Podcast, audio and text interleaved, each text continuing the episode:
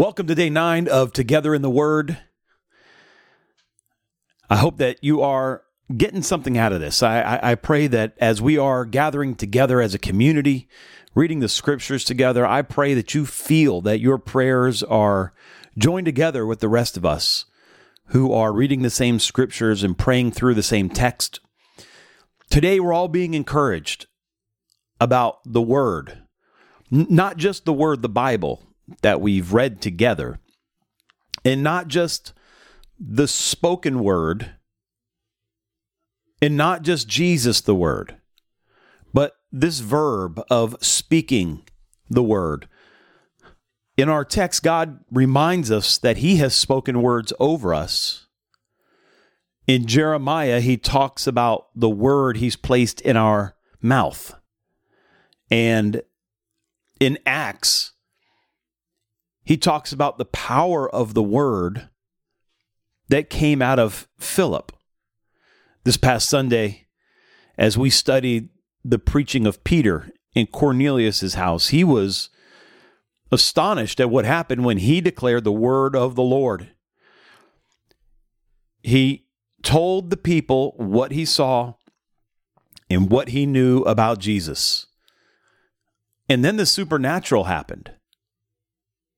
And I think today in our reading, we're being encouraged. We're being encouraged, first of all, to get this word on the inside of us. It's hard to believe a word you have not read, a word you have not heard, a word you have not internalized.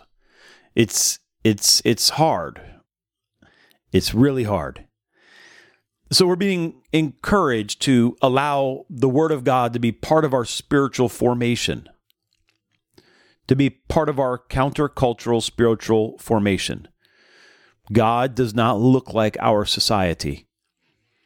But it goes beyond that in living that Word, and even beyond that, to believe that Word and declare it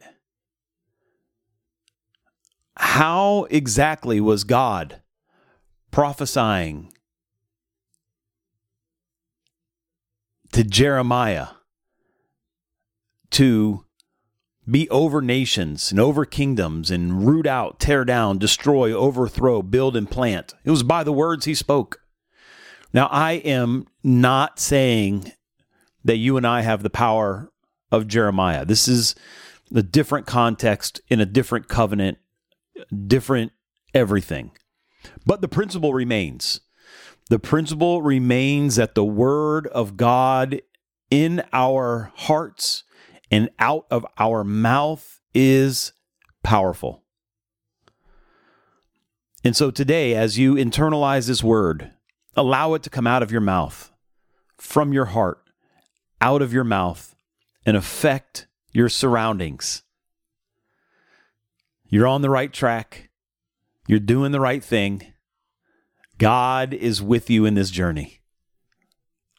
Let's pray. Our Father in heaven, holy is your name. Your kingdom come, your will be done on earth as it is in heaven.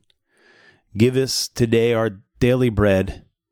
Forgive us our sins as we forgive those who sin against us. Keep us from temptation Deliver us from evil, for yours is the kingdom, the power, the glory, forever and ever. Amen. Amen. We'll talk again tomorrow.